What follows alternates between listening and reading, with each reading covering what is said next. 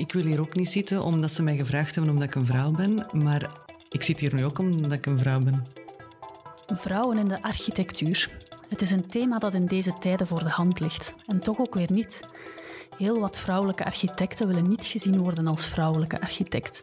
Of althans niet in het hokje van vrouwelijke architect geduwd worden. De Deense Dorte Mandrup schreef het letterlijk in een open brief nadat ze door de Britse architectuursite Design tot een van de 50 meest inspirerende vrouwelijke architecten werd gekroond. Ik ben geen vrouwelijke architect, ik ben architect. Een mening die ook de sprekers in deze nieuwe Architectura-podcast delen.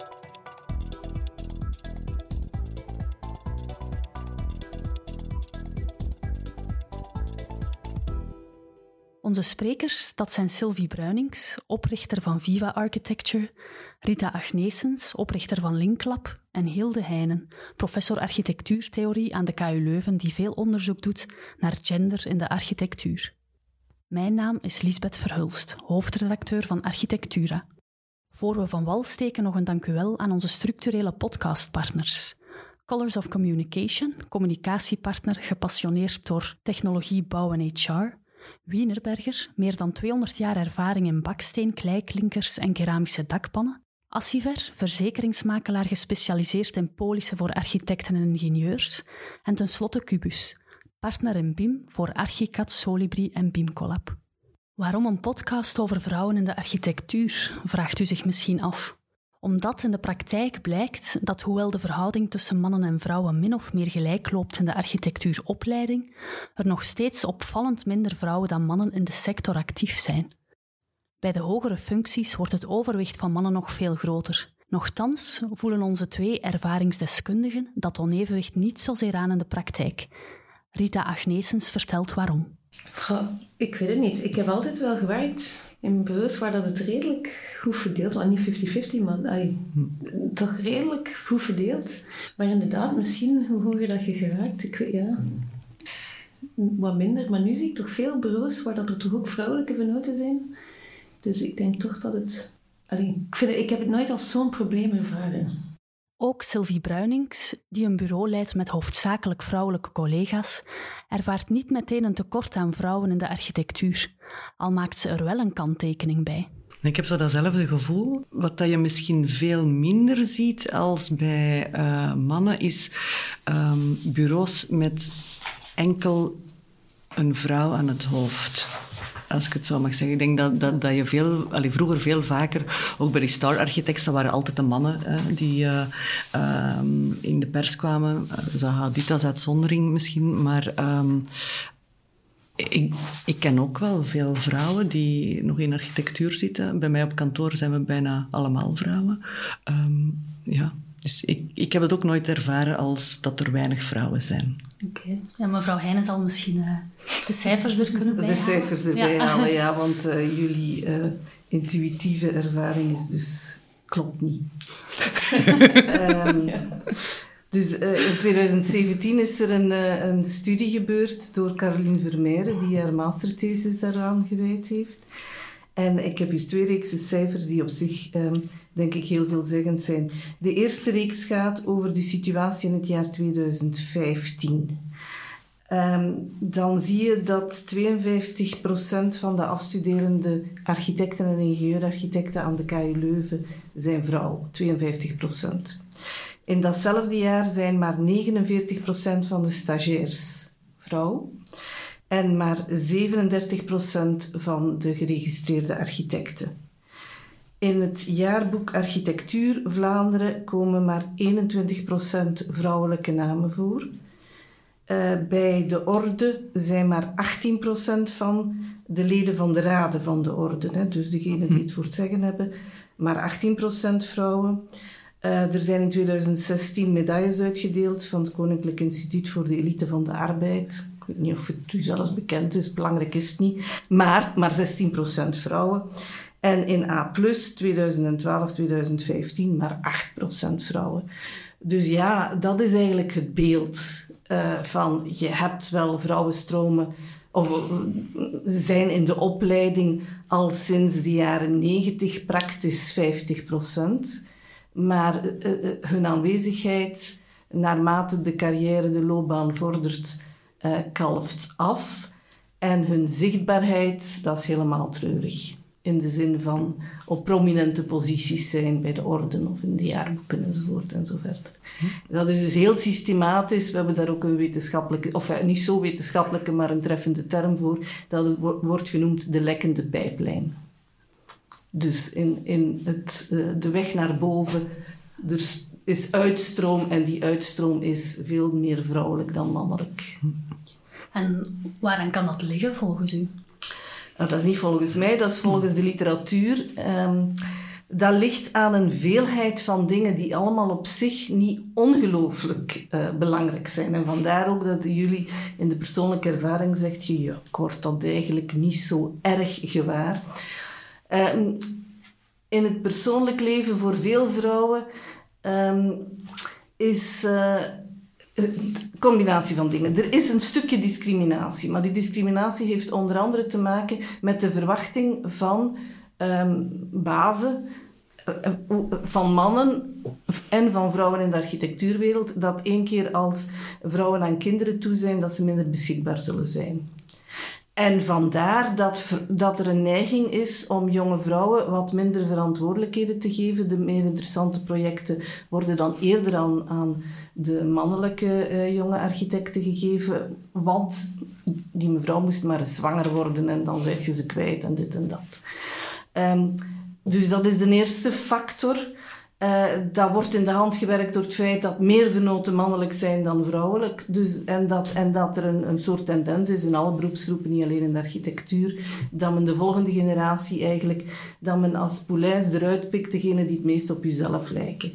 Dus het is meer voor de hand liggen, liggend aan mannelijke venoten een, een jongere man een duw in de rug zullen geven dan een jongere vrouw. Dat moet niet, maar dat is ook weer zo'n kleine factor paar procentjes verschil, maar het is weer een factor. Een andere factor is het feit dat van die schijnzelfstandigheid. Uh, niemand is daar denk ik gelukkig mee van, van de jongere architecten. Van dat je dus eigenlijk um, geen uh, bescherming hebt bij, bij, bij ziekte.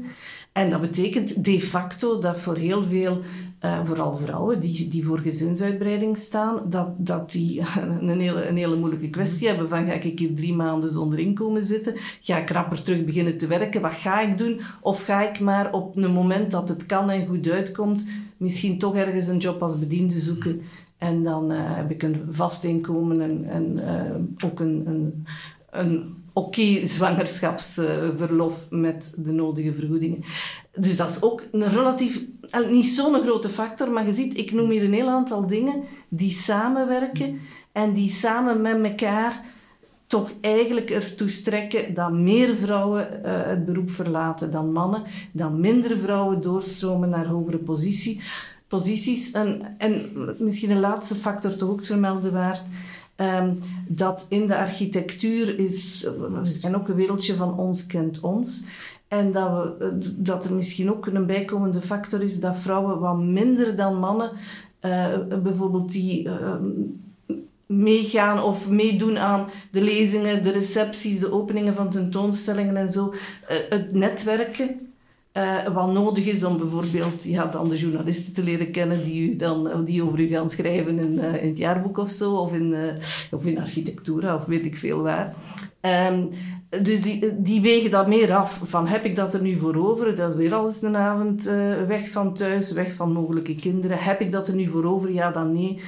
Mannen wegen dat precies minder af, doen massaler dat soort dingen. Dus dat zijn ook kleine factoren. Hè. Het is, maar het is ook uitgezocht door sociologen van als elk van die factoren 1 of 2 procent verschil maakt, maar in de loop van een carrière heb jij er zo tien na elkaar op vijf jaar, maar dan, dan is dat een serieus verschil.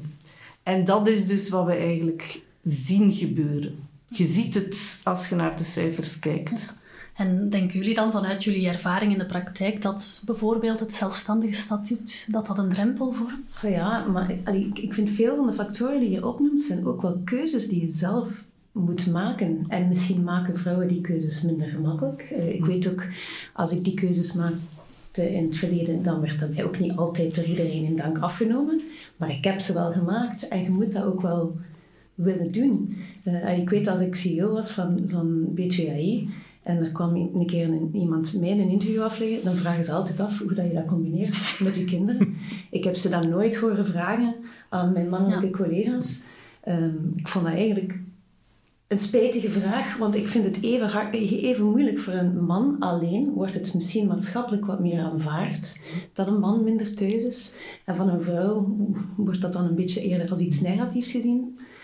Maar dan moet je er dan misschien wel een beetje bij nemen. Het zijn wel keuzes die je zelf moet maken voor je eigen, uh, evenwicht te vinden. Uh, en zelfstandigheid is daar ook iets van.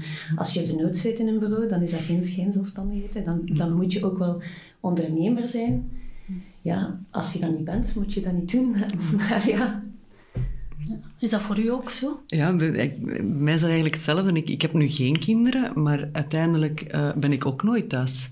Um, en dat, is, uh, dat is ook een, een, uh, ja, een keuze, een beslissing. En je moet de juiste balans vinden. En ik denk dat dat voor iedereen is om de juiste balans voor, voor jezelf te vinden, voor, voor je familie te vinden.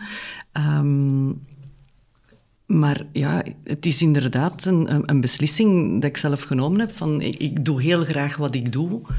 Uh, ik doe ook heel graag, ik vind het ook heel fijn om, om, om buiten te zijn, om ook te zorgen voor die zichtbaarheid. Ook al uh, kan dat misschien nog beter, maar uh, ja, door, als ik wil ondernemen, kan ik dat ook niet doen door, door binnen te blijven. En door, door niet aan, aan, aan recepties deel te nemen of aan andere dingen, op andere zaken aanwezig te zijn. Dus um, is dat een keuze die ik gemaakt heb. Ja.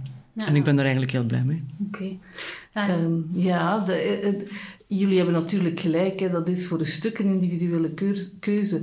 Maar de omstandigheden zijn inderdaad zo, zoals, zoals jij al zei, Rita, van dat uh, het, uh, het vrouwen moeilijker gemaakt wordt om die keuze uh, in die richting te maken van ik ga ervoor. Maar omgekeerd ook wel een beetje. Ik weet als ik CEO werd dat een aantal van mijn mannelijke collega's heel blij waren daarmee, omdat zij ook dan iets makkelijker konden zeggen: Sorry, het lukt nu niet, ik moet een keer achter mijn kinderen gaan of naar de voetbaltraining. Of, uh, En dat was blijkbaar moeilijker vroeger. Dat was ook, vroeger was het een andere generatie, dat was ook wel moeilijker. Ja. Uh, maar, uh, dus ik denk dat het in beide richtingen soms moeilijk is. Het is moeilijker voor een man om te zeggen: Ik ga nu een stap hm. terugnemen en ik ga nu een keer thuis gaan zorgen voor mijn kinderen. Ja.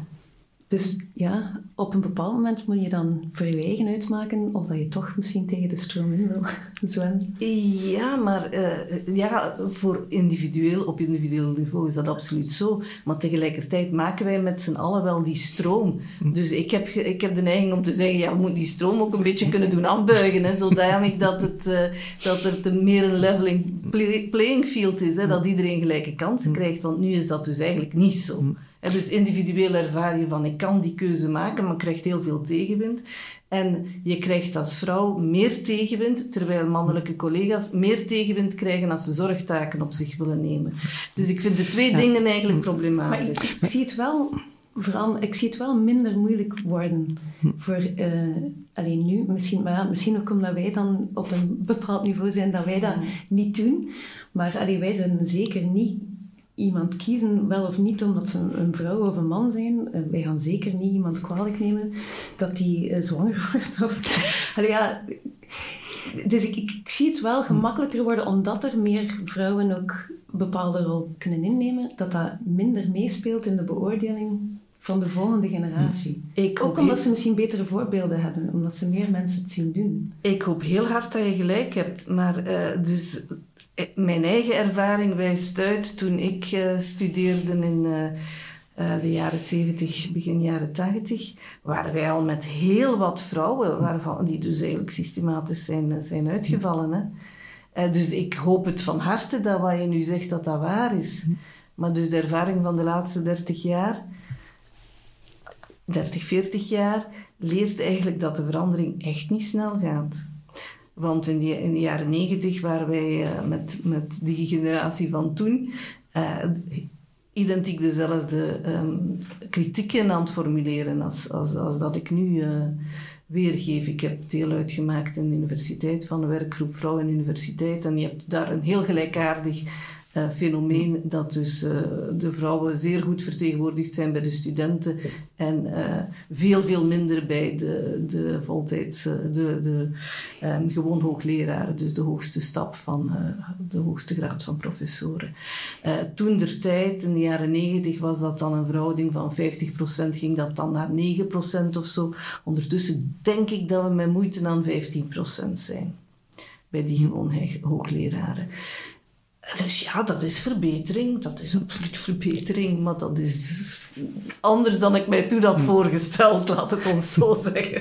Ik volg je wel, het gaat te traag. Het zal altijd sneller mogen gaan. Maar ik weet in het begin, dat, als ik startte, ik heb ook vastgoed bijgestudeerd en zo. Ik was toen de enige vrouw in, die, in dat jaar van vastgoed uh, aan de Universiteit van Antwerpen. Maar ook daar zie je wel evoluties. Ik was in het begin van mijn carrière heel vaak de enige vrouw aan tafel heeft een voordeel. Iedereen weet wel nog wie dat hij waart. Mm. Omgekeerd was dat wat moeilijker. Maar nu is dat zeker niet meer zo. Ook bij ontwikkelaars en zo verder zie je wel dat dat helemaal aan het veranderen is. Dus het gaat misschien te traag, daar heb je gelijk in. Maar het begint mm. toch wel op gang te komen, denk ik. Hoop ik. En zijn jullie dan voor of tegenstander van bijvoorbeeld positieve discriminatie? Ik ben daar geen voorstander van. Ook geen, nee, nee. Ik ga eerlijk zijn, ik vind dat het zou niet moeten nodig zijn. Dus ik, ik, vind het, ik vind dat een heel moeilijke. Ik begrijp al het idee erachter. Maar ik heb ook niet graag, als ik ergens kom, dat de mensen zouden denken dat de enige reden dat ik daar zit, is omdat ik een vrouw ben. Maar dat is dan een persoonlijke... Ja, maar aan de andere kant, één keer als je er bent, kan je wel bewijzen dat je het waard bent, maar je moet er eerst wel zijn. En er is zoveel positieve discriminatie in de andere richting, dat ik eigenlijk uh, niet zo erg vind dat er hier en daar eens positieve discriminatie is ten voordele van vrouwen. Er is zoveel in de andere richting.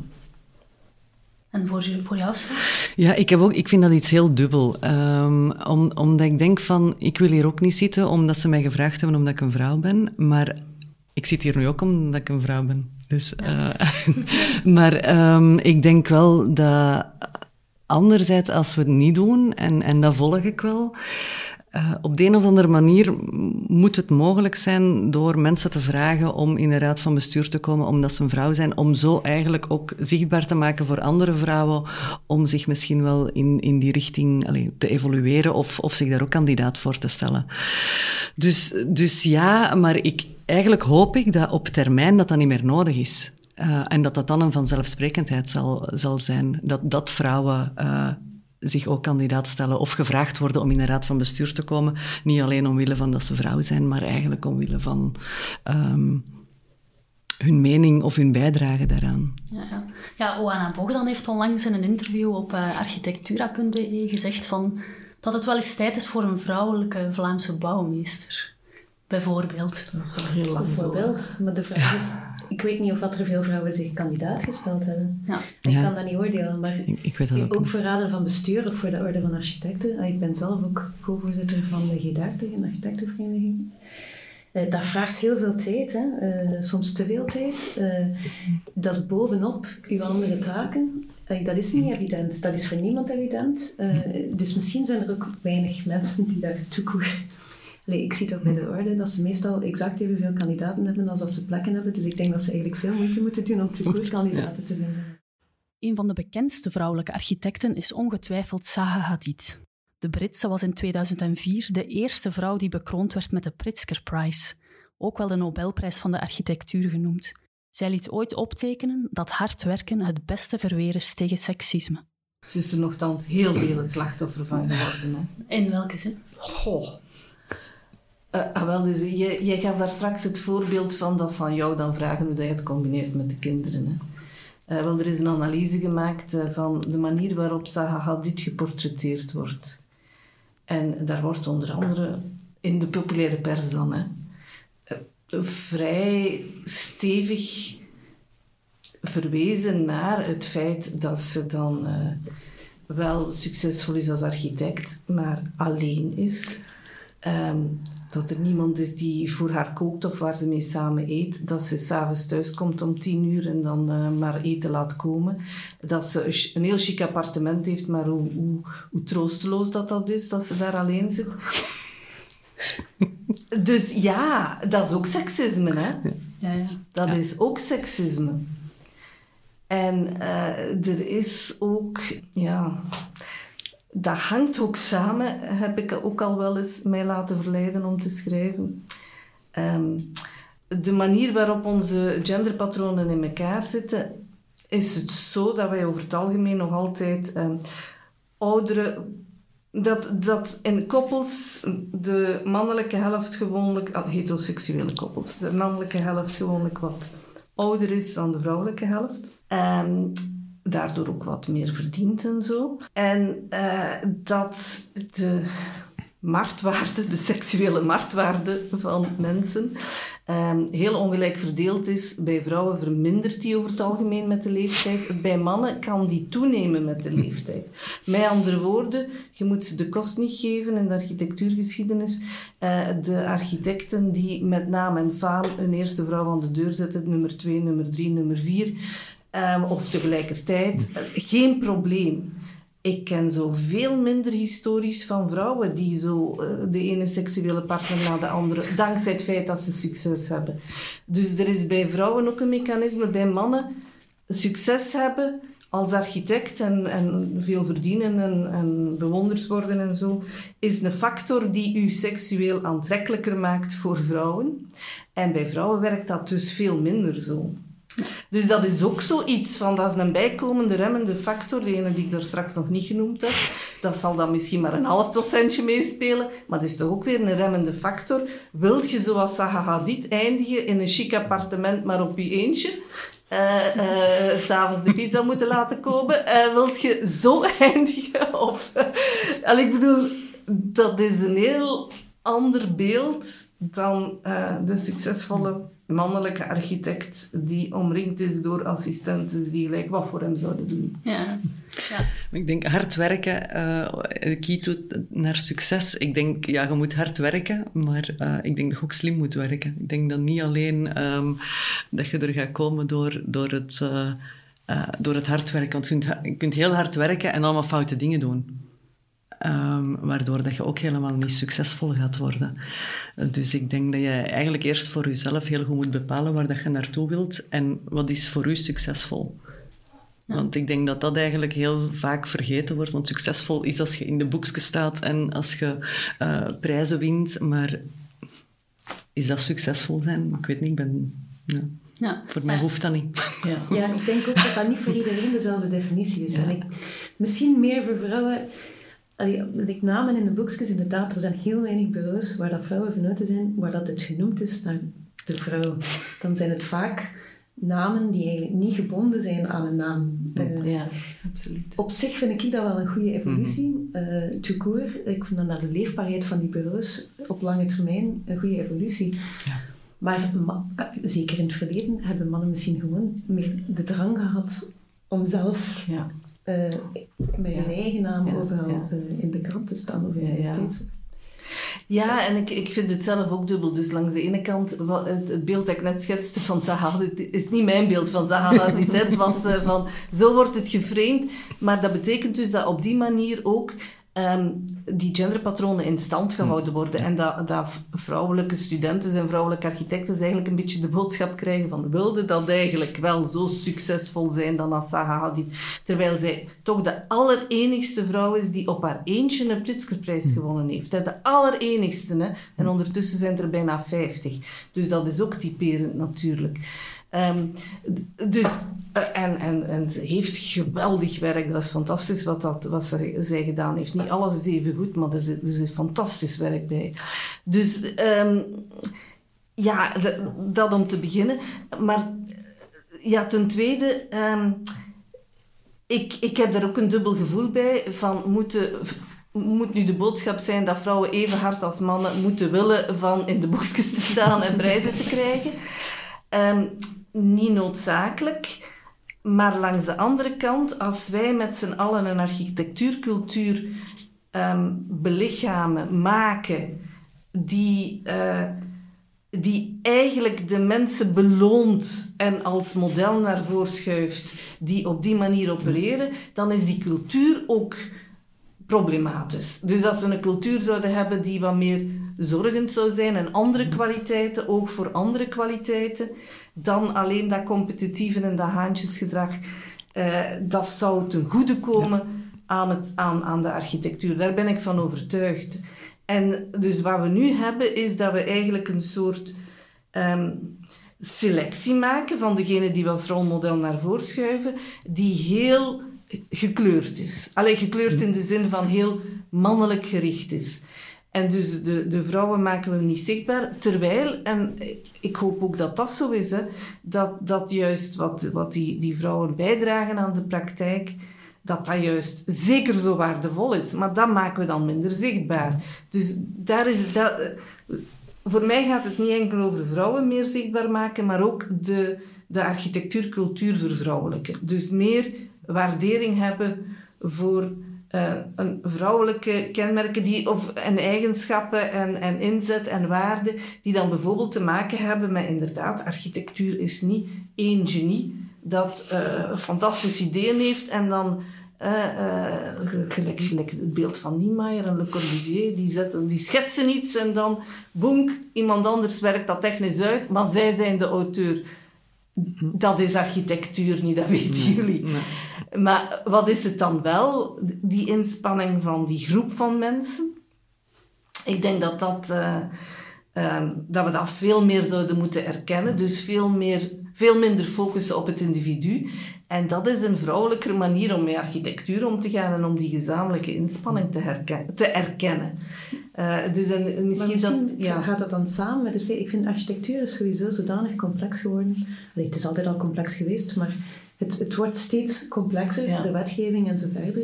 Je kunt dat niet meer alleen doen. Je kunt niet meer de pretentie hebben van te zeggen, ik ken hmm. het allemaal. Dat gaat gewoon niet.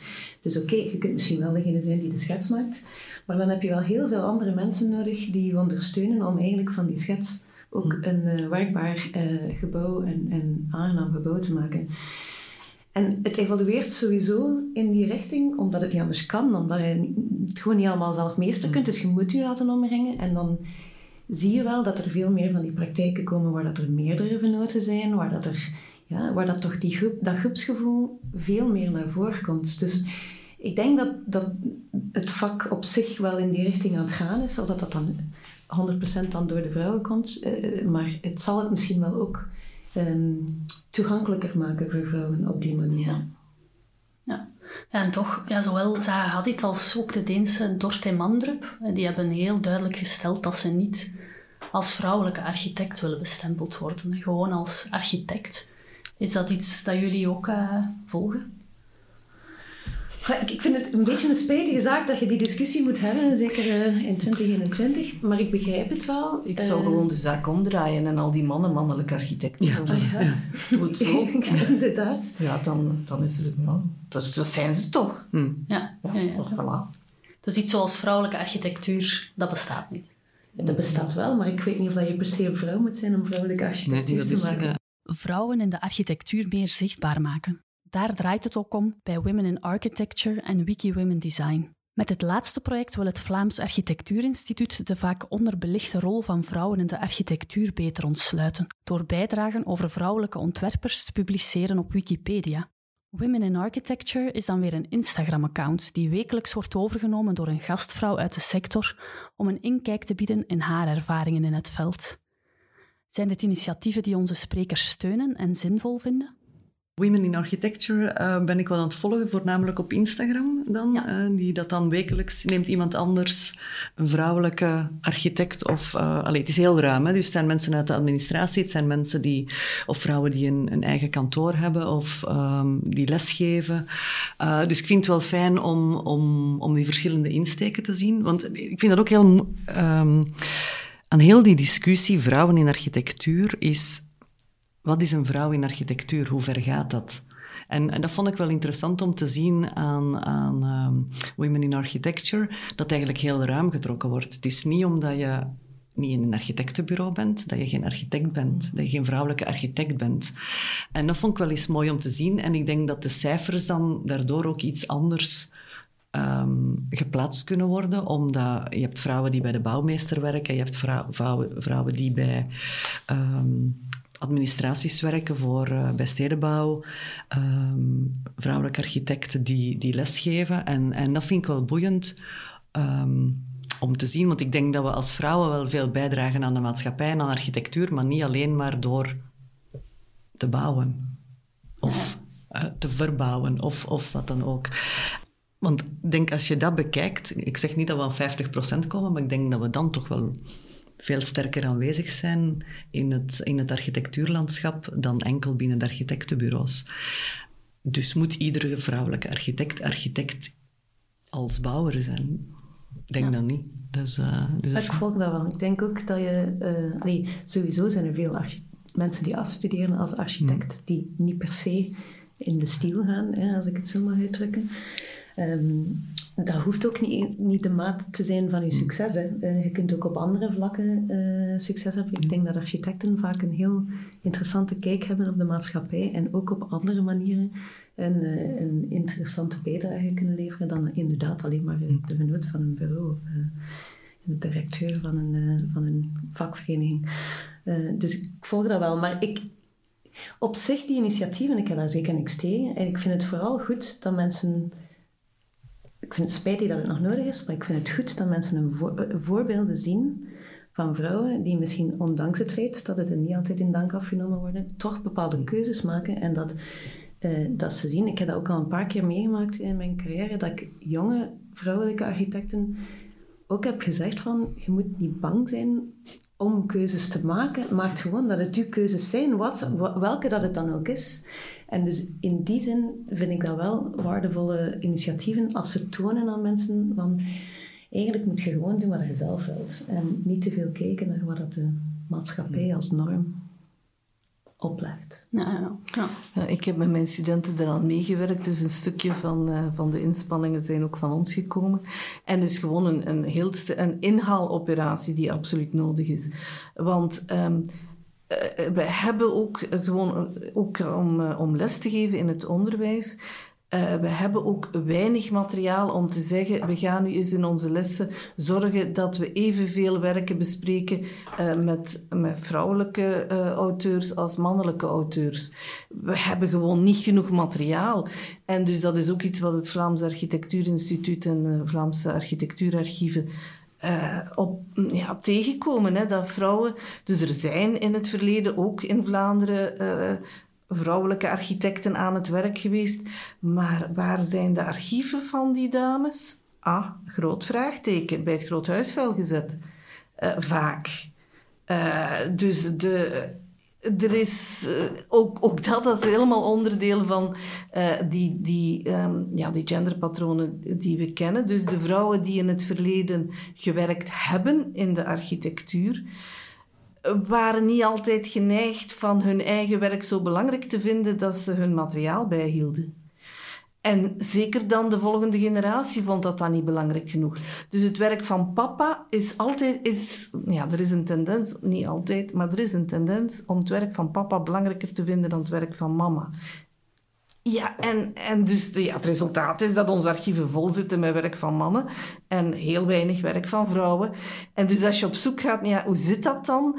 Eh, dat, dat is ook mee bepalend. Hè? Dus ja, als, je het materiaal niet hebt, kan je heel weinig. Dus dat is iets wat ook onderzoeksters al vaak gefrustreerd heeft. Want dan komt iemand een interessante naam tegen, ergens in een tijdschrift van 50 jaar geleden. Ik herinner me Claire Rotin bijvoorbeeld.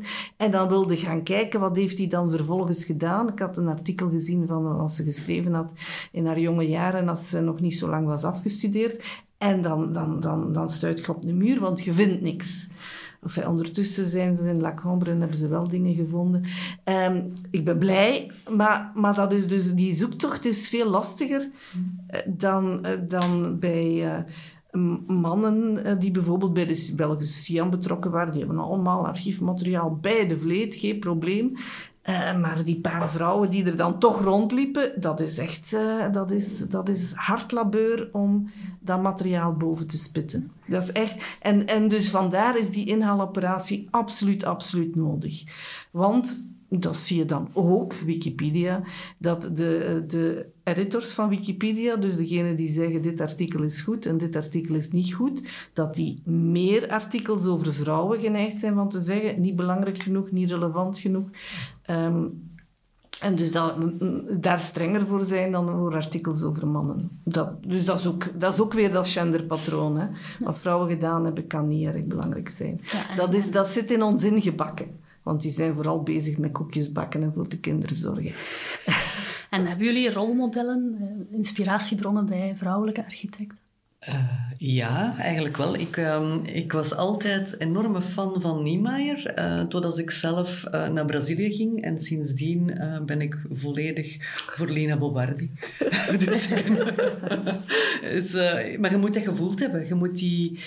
Ik, ik kende die architectuur wel um, en ik, ik had er wel een beeld van. Maar van het moment dat je daar binnenkomt of in die gebouwen loopt voor mij voelde dat heel goed aan. Ehm, eh, die schaal zat goed, die link binnen-buiten zat goed, die, die afwerking, die patine, dat was ja, dat, ook het sociale van, van haar grotere projecten.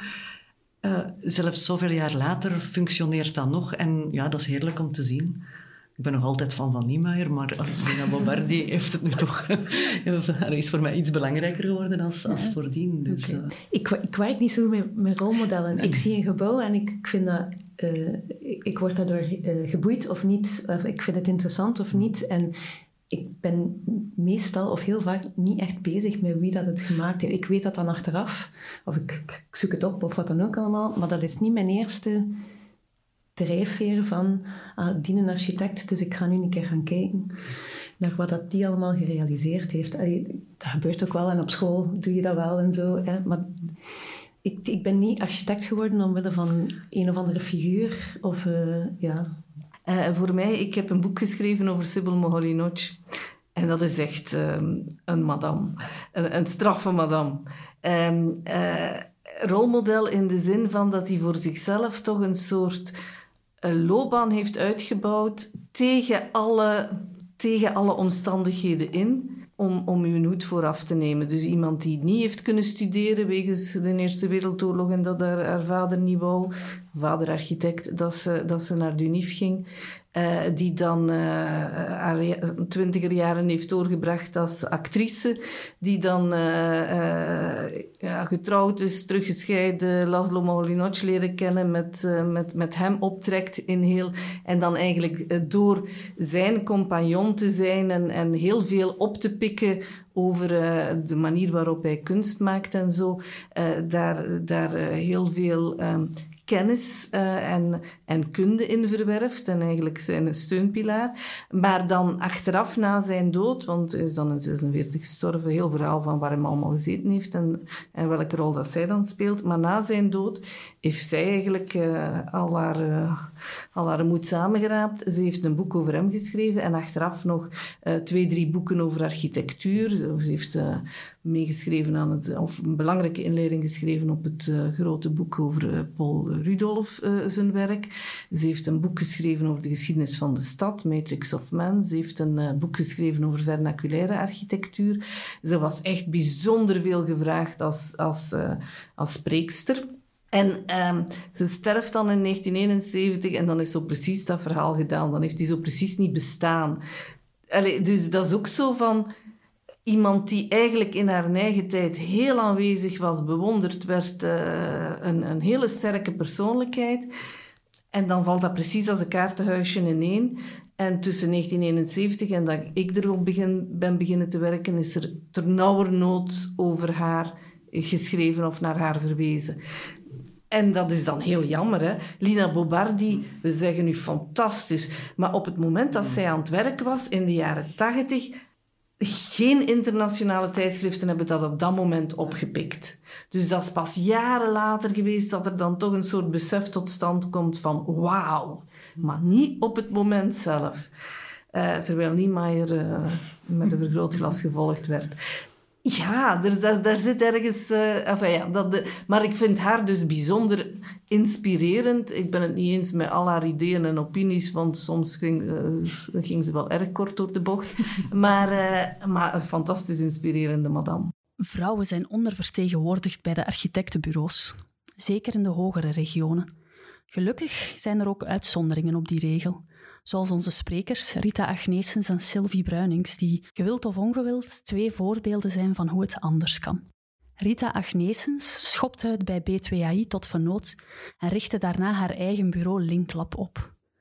Ook Sylvie Bruinings werkte in het begin van haar carrière als vernoot aan de zijde van Christine Konings en stampte daarna haar eigen bureau Viva Architecture uit de grond. Zijn ze vandaag nog altijd blij dat ze de stap naar een eigen bureau gezet hebben? En zetten vrouwen die stap misschien minder gemakkelijk dan mannen? Ik vind het moeilijk. Ik zat in een bureau waar wij ook de kans hebben gekregen om door te groeien. We waren op een bepaald moment uh, mede-eigenaar.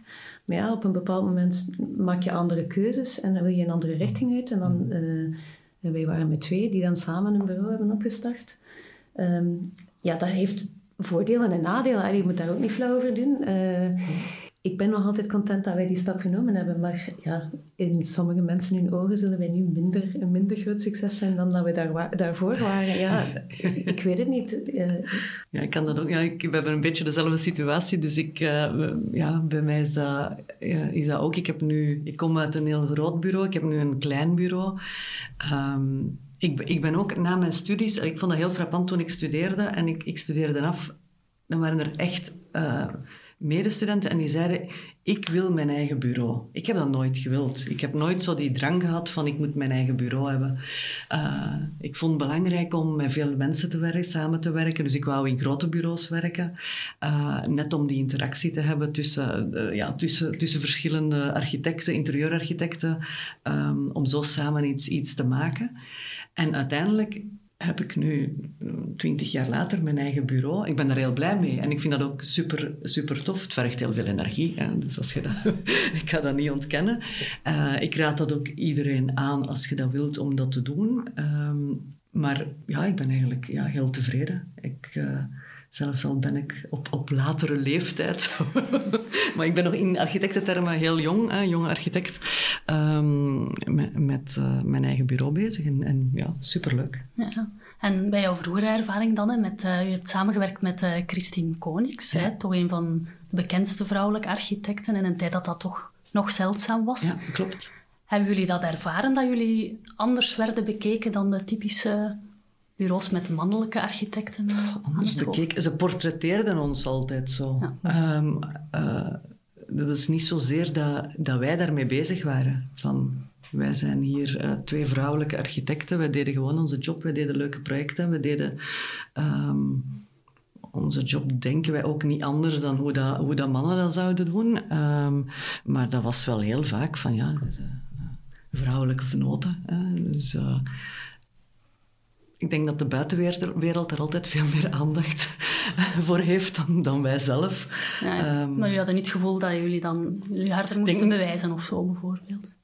Goh, harder moeten bewijzen. Ik denk... Ik vind dat een heel...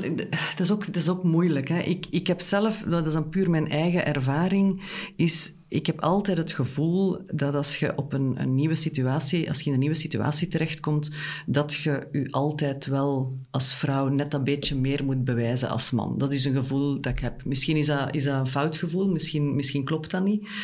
Maar als ze jou niet kennen, de keer dat de mensen jou kennen, is er, is er geen enkel probleem. En dan weten ze ook wat dat ze aan jou hebben. Maar als ze jou niet kennen, heb ik toch het gevoel dat je ten opzichte van mannen of uh, aannemers... Uh, ja, net dat beetje meer moet laten gelden in het begin um, als vrouw als als man. Ik heb ook al meegemaakt dat ik met een, een, mannelijke medewerker naar een werf ging en hij is de baas en ik ben de medewerker. Ja. Dat interesseert me niet, hè, maar ik bedoel... Ja, ja, ik heb dat ook al meegemaakt. dus um, dat ze dan denken van ja, dat is een vrouw, dus ze kan niet de baas zijn, dus hij zal wel de baas zijn. Dat, uh, ja. Lig ik daarvan wakker? Nee, ik lig daar niet van wakker. Ik lag daar eens goed mee. En dan, uh... Maar ik denk ook dat dat minder en minder gebeurt. Ik heb het ook meegemaakt als ik pas CEO was van, van BTWI. Heb ik dat ook meegemaakt in een vergadering. En ze dachten dat ik de secretaresse was. Het was dan een mannelijke collega van mij die ze daar netjes op wees dat dat niet het geval was. Maar ja, ik denk wel dat dat minder en minder gebeurt. Ik zei het in het begin, was ik vaak de enige vrouw aan tafel. Ook van de ontwikkelaars en de aannemers waren er geen vrouwen. Ja. Nu is dat ook al heel anders. Ja. Uh, ja, dus het wordt wel minder dat je je moet bewijzen omdat je vrouw bent. Sylvie Bruinings is vandaag ondervoorzitter en was lang voorzitter van de Beroepsvereniging voor Architecten. Rita Agnesens is co-voorzitter van de G30. Sophie de Kenyi is directeur van het Vlaams Architectuurinstituut. Lisa de Visser, hoofdredacteur van A+, ikzelf van Architectura. En zo kan ik nog wel enkele namen opnoemen. Is het tijd aan het keren? Ik hoop het. Ja, ik hoop het ook. Maar ik zeg het, dat zijn keuzes die je maakt om daar tijd in te steken of niet. En dat is soms niet gemakkelijk. En dat maakt soms dat je daar misschien niet alles doet dat je had moeten doen. En thuis misschien ook niet. Ja. Uh, ik weet het niet. Maar dat zijn keuzes die je maakt. Maar wat ik vooral hoop, is dat het... Uh, ik vind het dan belangrijker dan in, in de redacties en zo, dat het misschien ook inderdaad gaat maken dat er een evenwichtiger uh, beeld is van wat dat er allemaal is aan architectuur. Nu, dat heeft denk ik niet alleen te maken met man-vrouw. Ik denk ook dat er, um, zeker in, in, in, Vlaanderen of in België, uh, een bepaald idee is over architectuur en iets te weinig debatcultuur over architectuur. En het is misschien niet alleen wat in de boekjes staat dat interessant is mm. als architectuur. Dus ik hoop eigenlijk vooral dat het verruimen van die redacties ook leidt naar een verruiming van de discussie over wat is architectuur of wat zou architectuur moeten of kunnen zijn. Ja, ik ben het daar eigenlijk wel mee eens, want je hebt eigenlijk een bepaalde uh, architectuur in Vlaanderen die als, als goed wordt aanzien. En um, we zijn daar bij BVA ook heel veel mee bezig van um, meer rond die bouwcultuur te gaan werken in plaats van... Um, ja, uh, wat nu eigenlijk als algemeen aanvaard en goed is. En ik denk dat, dat, dat die verruiming er moet zijn en dat het eigenlijk ook over heel veel disciplines samen moet gaan. Dus architectuur is niet meer architectuur alleen. Um, en ik denk dat dat heel vaak vergeten wordt. Ik denk dat ja, goede architectuur komt tot stand net door die verwevenheid aan verschillende um, expertises die dat je samen gaat voegen. Als je alleen met architectuur goede architectuur wilt maken, dan denk ik dat dat niet meer van deze tijd is. En Um, ik denk ook door met die verschillende expertises samen te gaan werken, dat je misschien door die andere uh, experten, waar dat dan misschien makkelijker vrouwen tussen zitten, dat je eigenlijk uh, een beetje een boost kan geven ook. Ja. Aan, aan, vrouwen in architectuur. Ik denk dat we toch uh, best ook nog een portie activisme kunnen gebruiken. uh, een andere studenten van mij heeft dit jaar een thesis gemaakt over uh, feministische actiegroepen in uh, in um, universiteiten, uh, in architectuurafdelingen in universiteiten in, in Zweden. Waar dus eigenlijk de situatie objectief gezien een stuk beter is. Waar er eigenlijk veel meer vrouwelijke architecten aan de bak zijn. Waar nu dit jaar voor de eerste keer gemiddeld genomen de, vrouw, de, de, architecten meer verdienen dan de mannelijke architecten. Um, uh, gemiddeld per, uh, dus dat is een, een, een, zeer goede situatie. Maar waar toch uh, collectief het aanvoelen heerst, we moeten op diezelfde nagel blijven kloppen, we moeten actie blijven voeren, we moeten aandacht blijven vragen voor deze kwesties. Want als je niet oplet, zijn we meteen weer vertrokken in de oude patronen. Terwijl in Vlaanderen is er eigenlijk heel weinig daar rond. Dus uh, nu de, de Wiki Women Design en uh, de Wiki Women Architectuur van het VAI. Eh, ik, ik juich het absoluut toe. Maar het is een eerste teken van leven. Ik zie er zo een klein beetje meer komen. Er zijn jonge architecten en net afgestudeerden en bij de studenten die toch het aanvoelen hebben, hier is wel degelijk een probleem, we moeten wat meer lawaai maken. Ik, ik juich dat absoluut toe. Uh, want het is dus effectief zo, over het algemeen in de academische wereld, over architectuur heb ik nog geen studies gezien, maar in de academische wereld is de COVID dus dramatisch geweest hè, voor de, de mensen met zorgtaken. En wie zijn de mensen met zorgtaken? Dus wat we zien is dat uh, de mensen zonder zorgtaken wel meer hebben kunnen publiceren, meer tijd aan hun onderzoek hebben uh, kunnen besteden en dus voor de volgende bevorderingsronde hoger uh, ge geclasseerd zullen zijn. En dat de mensen met zorgtaken net minder en meer gestresseerd en meer onder druk zijn komen te staan en minder hebben kunnen publiceren en minder onderzoeksaanvragen hebben kunnen doen en dus de volgende bevorderingsronde slechter geclasseerd zullen zijn, als ze het al zullen aanvragen. Dus je ziet dat anderhalf jaar COVID-crisis, het zal een impact hebben in de academische wereld. Het zou mij erg verbazen als dat dan in architectuur ineens andersom was. Wie weet, hè? Maar ik heb het al zo lang parallel zien lopen dat ik vrees dat het ja, maar dat zegt dat dan niet ook veel over de manier waarop dat een bevorderingsronde gebeurt? Allee, ik begrijp wel dat er bepaalde standaarden zijn, maar ook dat moet soms een keer in, in vraag gesteld worden. Wij hebben een paar projecten gedaan met een um, architectenbureau uit Oslo. En uh, mijn vernoot was, uh, was daar op bezoek en het ging over werklast en dit en dat. En daar, echt waar, om vijf uur s'avonds, het stopte, iedereen naar huis. Hè. En in het weekend ook. En nogthans, ze verdienen hogere erelonen, uh, ze hebben meer aanzien in de maatschappij. En toch kunnen zij dat om ja. te zeggen, om vijf uur, het is gedaan. En um, het was een van de vrouwelijke architecten die daar werkte, die, die tegen Tom zei van, ja, maar ja, als jij geen tijd neemt voor jezelf en niks kunt doen, hoe kun je dan nog een deftig gebouw ontwerpen? Mm. Maar hier is wel de cultuur, en we moeten daar niet flauw over doen, we doen daar allemaal aan mee. Uh, ja, ja, het zal nog wel lukken. En je werkt dan uh, een keer tot 12 uur, of misschien een keer wat langer, of, en je blijft maar werken. Uh, ook dat is een deel van de cultuur die we moeten stoppen. En dat zal ook de mannen te goede komen, denk ja, ik. Absoluut. Um, ja dus ja, ik denk dat we misschien meer een vraag moeten stellen dan alleen maar het evenwicht man-vrouw. Maar, uh... En zo leidt een gesprek over vrouwen in de architectuur tot het in vraag stellen van de architectuurcultuur aan zich. Zoals altijd sluiten we onze podcast af met een architectuurquote van elke praatgast. Hilde Heinen mag de spits afbijten. Ja, ik heb een quote gekozen van uh, Lina Bobardi. Architecture and architectural freedom are above all a social issue that must be seen from inside the political structure, not from outside it. En waarom heeft u die gekozen? Ja, ik ben grote fan van uh, Rina Bobardi, om te beginnen. En ook uh, om, omwille van die twee trefwoorden, social issue en political structure. Uh, dus voor mij is het heel belangrijk om die samenhang te zien tussen architectuur, sociale kwesties, politieke structuren, economische structuren, machtsverhoudingen, genderverhoudingen enzovoort enzoverder. Dus die, dat zit voor mij in, in die quote. Dus ik vind dat wel een interessante insteek om naar architectuur te kijken. Sylvie Bruinings en Rita Agnesens vonden voor een architectuurquote inspiratie bij twee Scandinavische collega's. I'm not a female architect, I am an architect. Dus dat is eigenlijk een quote van uh, Dorte Mandrup. En ik vind dat wel een goeie. En sluit perfect aan bij het onderwerp van vandaag. Um, maar waarom dat het bij een vrouw benoemd moet worden en bij een man niet? Uiteindelijk zijn we gewoon allemaal architect. Um, wel, ik heb een quote van Jan Geil. Uh, hij is architect en ook stedenbouwkundige, zoals ik.